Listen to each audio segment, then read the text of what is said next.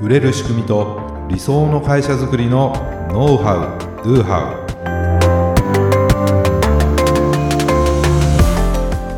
ウこんにちはビズクリエイトの渡辺ですこんにちは、ビズクリエイトの竹井です。今回もよろしくお願いしまはす。よろしくお願いします武井さんスタバってよく行きますそんなに実は行かないんあそでんすなよ。行かないんですかあんまへりー近くにスタバがなくてですあね近。 くにスタバがないんですねはい。なるほどね。あのー、6, 6月、7月ぐらいからかな、あのーはいご当地フラペチーノああ、ありますね。やってて、群馬あはのマンゴーのやつですそうね。、なんだっけ、群馬、ダンベーマンゴー、ななんだなんかフラペチーノ、よへーヨーグルトな、なんだっけな、えっとね、なんか正式名称があるんですそうか群馬、ダンベーヨーグルトマンゴーフラペチーノっていうのだったんですよ。へえ、群馬らし群い名馬前はですね。ね、なんかもう終わっちゃってると思うんですけど、はいそのね、47都道府県それぞれの、ね、ご当地フラペチーノということでね、はい群馬はヨーグルトとマンゴーと、はい、なぜそれなのなぜ群馬はヨーグルトとマンゴーなんだろうと、まだねヨーグルトはなんとなくこうなんだろうな酪農がね、はいはいは盛んでもあるのい。でそそうですね。れはまあいいですよはい。マンゴーってそうですね。マンゴー別に取れないですよ全ね。然トロピカル感ないわけですよ群馬はね 海ないですしね。海ないしねはいトロピカルの対極にあるようなところじゃないですかそうですね。確かに山がたくさんありますからねそう。そうそうそうなんでマンゴーなんだろうなっていうのでであ不思議。あのスタバのねサイトで調べてみたんですよ。はい。ねそしたらその群馬県の県花県の花ではい。あるのがその蓮月筋らしいんですけどへえ。それも初めて知ったんですけど、 私も初めて知りはいました。蓮月筋をイメージしてオレンジ色が特徴的なマンゴーとパッションフルーツのジュースをベースにってことらしいんですね。へえ、そうなんですね、ええオレンジじゃなかったんですね。 そうそうなぜかマンゴーだったというね。はい。僕ねでも飲んだんですよいあ、どうでしたか。や美味しかったですけどね、まああのマンゴー好きなんで基本的にあまあ、非常に美味しかったですけどでもはいもうちょっとなんだろうなご当地感出してほしかったかなあ、うん、だって味噌まんじゅう味とか味。噌まんじゅう味ねいや味噌まんじゅうとか焼きまんじゅう味とかねあ、そうですね、薬まんじゅう味、えーあとはなんだろうなネギ下仁田ネギ味とかねきついで すね。こんにゃく味とかねきついですね。それ飲み切るの、うんとか妻恋キャベツ味とかねあんまりこうスイーツといい相性のいや食だ材かがらない結で局すなかっね。たんでしょう ねそうですね。群馬のそのご当地そのフラペチーノの題材になるようなねものがなくうて、んそれはもうしょうがないかも結構しれないその苦し紛れのそのマンゴーだったのかなレみ ンたいレなンゲねツチ。がまあでもこれご当地フラペチーノというぐらいなので、そはの各都道府県のバリスタが考えてね、そういうコンセプトなんですね。それで作ったらしいですよ。ああ、なるほど。うんね、まあこういうある意味なんだろうな、やっぱり商品のストーリー、はい。えーみたいなのってね、すごくうんうん。あるといいなと思ったのと僕はいも思わず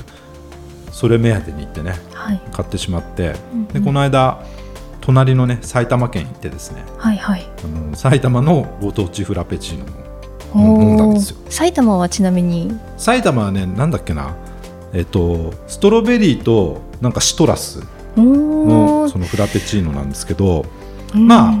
柑橘系のねその酸味とこのストロベリーのちょっと甘酸っぱいその感じとはい、みたいなのでまあ美味しいんですけど、まあ、なんだろうな埼玉まっあてそんなしその柑橘系がそうそれもねあんまていりう埼玉感ないんじゃないかなと思ったんですけどあまり埼玉のこと知らないんですけれどうもんまあ好みがねいろいろあるので、うあれですけどでこのねサイトを見るとね本当にめっちゃご当地感の北海道はトウモロコシだしああトウモロコシに青森はリンゴだし、うんね、宮城はあのずんだですよああご当地っぽい、ご当地っぽいですよね岩手はこれはなんだろうお米岩手なんだろうねこれ米かな、米かうん、で山形はこれ梨な梨とか福島桃とかねあ茨城メロンー千葉のこの私イラスト見てるんですけど千葉のこのみたらしなんかみたらしこれ美有味名しなそんうでですすかよねね 有名なんです有かね名なのかな、千葉はねちょっとわかんないですけどね、でもなんか何かしらストーリーがあって、そうですよっねてことなんですよそねうきっでと僕ね石川のこのほうじ茶、うんほうじ茶好きなんでね飲んでこれみたすかごい飲っんでたあちょっとね愛知のこれあんあんバタートーストみたいな小倉トーストです小倉トーよストっねすかいわゆるはい愛知はいね有名じゃないですかこれだかうらんこれ有名もでちすょっねと、僕ねあの小豆アイスとかすごく好きなんであこれもすごい気になりましたけどねだからこういうご当地みたいなものをねこうはい絡めるとか、あとこれ今もうやってないと思うんですけども期間限定うーんで今ねこんなコロナ禍でそんなにこう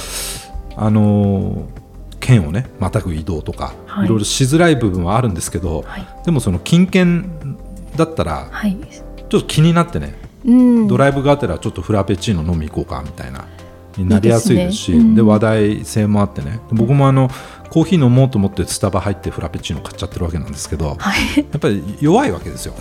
限定ものとかね。いいですよね、やっぱだか飲らみたちくょなっと足が遠のいててもこういう限定メニューとかね、うんあの期間限定っていうのと地域限定みたいなものがあると、やっぱ集客効果って結構あったんじゃないかな。そうですよね、うん私もそのツイッターなんか見てあの、まあ、近県だったからその、まあ、お隣の県のこれうん飲みに行ったっていうふうにつぶやいてる方あー結構やっぱりいらっしゃって、ですよね。うんアイデアですよねで、うんもっと面白いなと思ったのはこの商品開発をスターバックスのその本部がねはい、商品を作るんじゃなくてそれぞれの各都道府県のバリスタに商品開発を任せてるっていう点うがんこれ面白いじゃないですか。確かにそうですね、うん、だからねなんか商品を作るのも、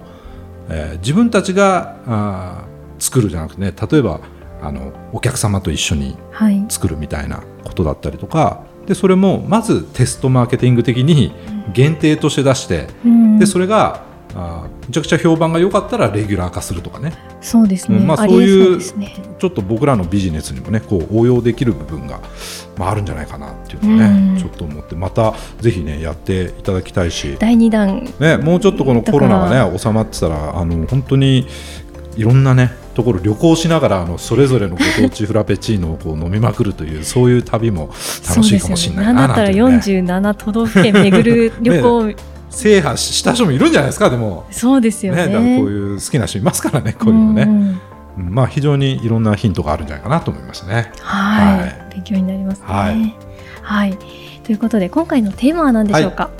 今回はというかね今月はあのステップメールにねついはていいろいろそうですおね話をねしてきてるんですけどえも、え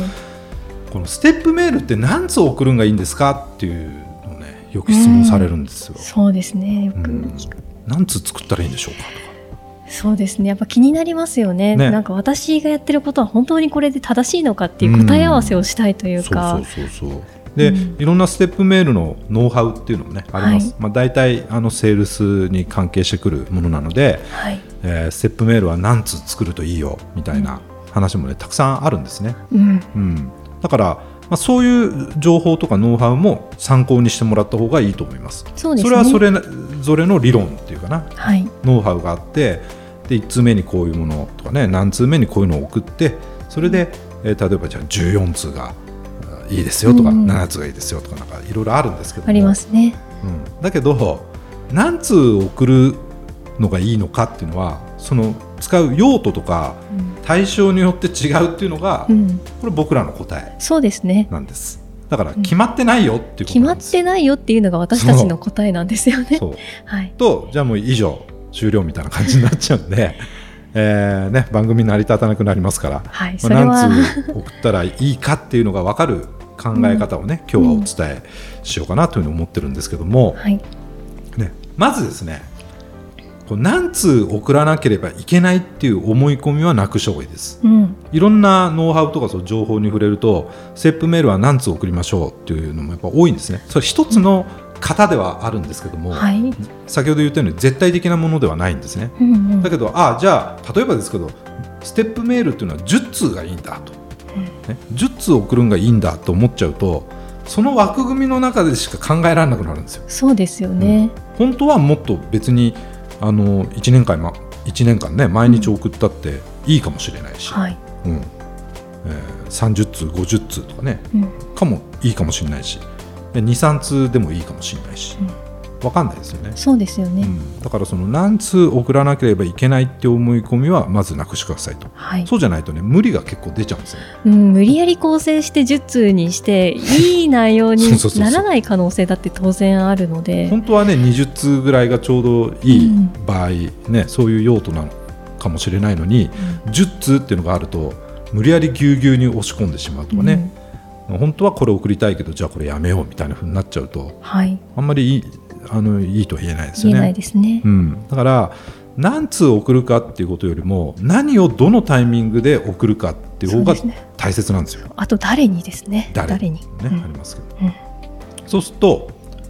まあ、ステップとしてはですねまず送りたいメッセージっていうのを考えますはい。まあ軸にざっくりです軸になるものですそうね。ですねざはっいくりでいいです、まあ、こういうことを送りたいな、うんこういうことを伝えたいなとかね、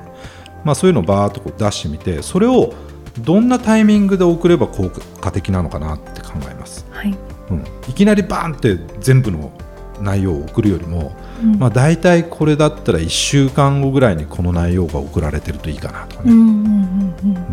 例えばお客様のフォローであればはい大体じゃあこれ買われて1週間ぐらいしたら多分使い始めてではい。もしかするとこういうことで困悩んってでるるかもしれな悩いんでるかなも。しれないなとか、うまく使えてないかもしれないなと思えば、まあ、そういう問い合わせも多いしとうん。であれば1週間ぐらいのタイミングでそれをフォローするような内容のメールを送ったらドンピシャじゃないですか。はいはい。ね、で、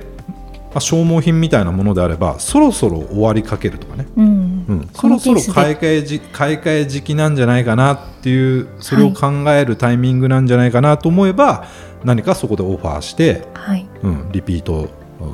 購入していただいたらこうですよとかうん例えば定期購入もありますよみたいなのとかなんかねそういうタイミングってあると思うんですよはい。だからどんなタイミングで何を送ればいいかっていうことを、まあ、考えていくんですねうんそうすると必然的にですよ必要な通数っていうのが分かるんですうんでそれをこうやって積み上げていけばあうち30通だったとうん。ただ。1年間かけてそその30通でフォローしていきますよっていうことが分かるのではい。なんかもう短期集中でガッてやろうじゃなくて、うんうん。まあ、できるだけあのこう、ね、長くう組んでいくっていうのもありだと思うんですね、はいでそれも対象とか用途によって違うんですけどもそうですね。三十通がよ良かったっていうのもあれば、あ逆に五通ぐらいで良かったかそうそうそうそもうこのメッセージだとっていそううパターンもありますからね。だからまず送りたいメッセージな何をどのタイミングで送りたいかっていうことを考えていきましょうということですこれをシナリオ設計っていうふうに言うんですねうん大事ですね。はい、だからいきなりメールを書き始めるのではなくて、うん。まずちょっとひと手間ですけどもうん。紙に書き出すでもメモでも何でもいいんですけどもとりあえず今の作業をしていただくんですねはい。でそれをおーで件名はをい。こうつけていって、うん大体どれぐらいのタイミングでこれを送ろうっていうとシナリオの設計ができますからうん。たらメールの本文をその後作ればいいってことなんです。これがないととりあえず1通目から作り始めてしまうとですね結構ステップメール作るの難しいんですよ。迷子になりますね迷子になる私も書いたことありますけど、やっぱりそういうことをやらずに書き始めたらうーんじゃあ次何書こうかなそうとそうそう迷子になってしま意っ外とてねですねああこれじゃ良くなかったなと思ってそうのんやっぱりそのシナリオ設計という形で書き出したら、あすんなり作れたなっていうそうですよ経ね験ありますね。だからねちょっとステップメール難しいなとチャレンジしたけどうまくできないなという人はぜひねこのシナリオ設計っていうのをねうんまずやっていただきたいなっていうふうに思うんです。はいでもう一つそのポイントはやっぱり人っていうのは忘れる生き物なんですよ。はいうん、すぐ忘れちゃいますぐすね忘れちゃうでしょ、はい僕なんかもうあの散歩歩歩くと忘れちゃうんですけ ど、短すぎますね ね、忘却曲線とか言ってよく学習効果を、ね、高めるためにだから復習が大事なんですよみたいなはい要するに24時間経つと覚えたことがこれぐらい忘れてるみたいなねそういう忘却曲線があるんですけどだかうんらどのタイミングでこう復習みたいなことをしていけばいいのかみたいな、はいうんまあ、あるんですけどもこれやっぱり僕らもそうでだ誰しもがそうなんですよ。うんそれはやはりたくさんの情報に今溢れてるしねいろんなセールスメッセージに毎日僕も触れてるんですけども、ね、そうすると新たな興味とか関心事っていうのが次々と湧き起こってくるじゃないですか。そうですねと全部覚えてらんないわけですよ。うん、いうことは忘れるってことなんですね。はいだからできるだけ、えー忘れられないようにっていうのも大切なんですステップメールをこうやっていく上でね、はいでも仮に忘れられても思い出してもらえるようにうん定期的に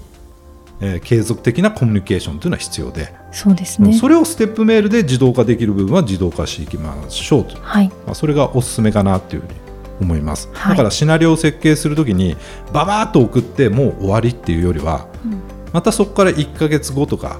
何ヶ月後みたいな感じで、はい。えーつなげていくといいですそうよね。ですねその後どうですかみたいな、うんあの気遣いをうんしてあげるというかなうん。うんうん。私は覚えてますよとはい。あなたは忘れてませんかみたいな感じ ねまあ、それはもちろんあのめステップメールでこうあの定期的にもう自動化してしまってもいいし、そこからまたメルマガとかにつなげていってもいいしっていう感じですよそうねで。すそうですまあそういうことをねあの